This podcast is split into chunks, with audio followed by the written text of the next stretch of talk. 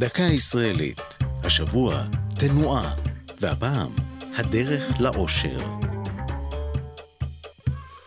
מדי בוקר מתפשט קול קריינות מזוהה בחללן של מיליוני מכוניות, בארץ ובעולם, ומכוון את הנהגים ליעדם שלב אחר שלב.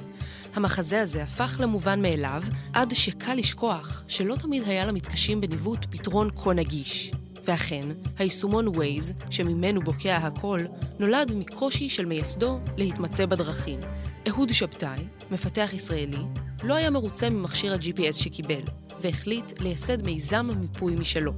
מטרת המיזם, שנולד ב-2006, הייתה לייצר בסיס נתונים דיגיטלי חופשי של מפת ישראל. תחילה, פעל FreeMap Israel כקבוצה במרשתת. הנהגים המתנדבים הורידו את התוכנה והתבקשו לנסוע בכבישי הארץ, וכך לשרטט את מפת הכבישים כמעט מאפס. אלפים מהם הקדישו את שעות הפנאי שלהם לשיטוט בדרכים לא מוכרות, כדי להעלות אותן על המפה. השם Waze נולד ב-2009, והמיזם הקהילתי במרשתת הפך לחברת ענק מסחרית, הנעזרת עד היום בדיווחי המשתמשים. היישומון זכה להצלחה גדולה. הוא התפשט ליותר מ-100 מדינות, וב-2013 נמכר לגוגל בכמעט מיליארד דולר.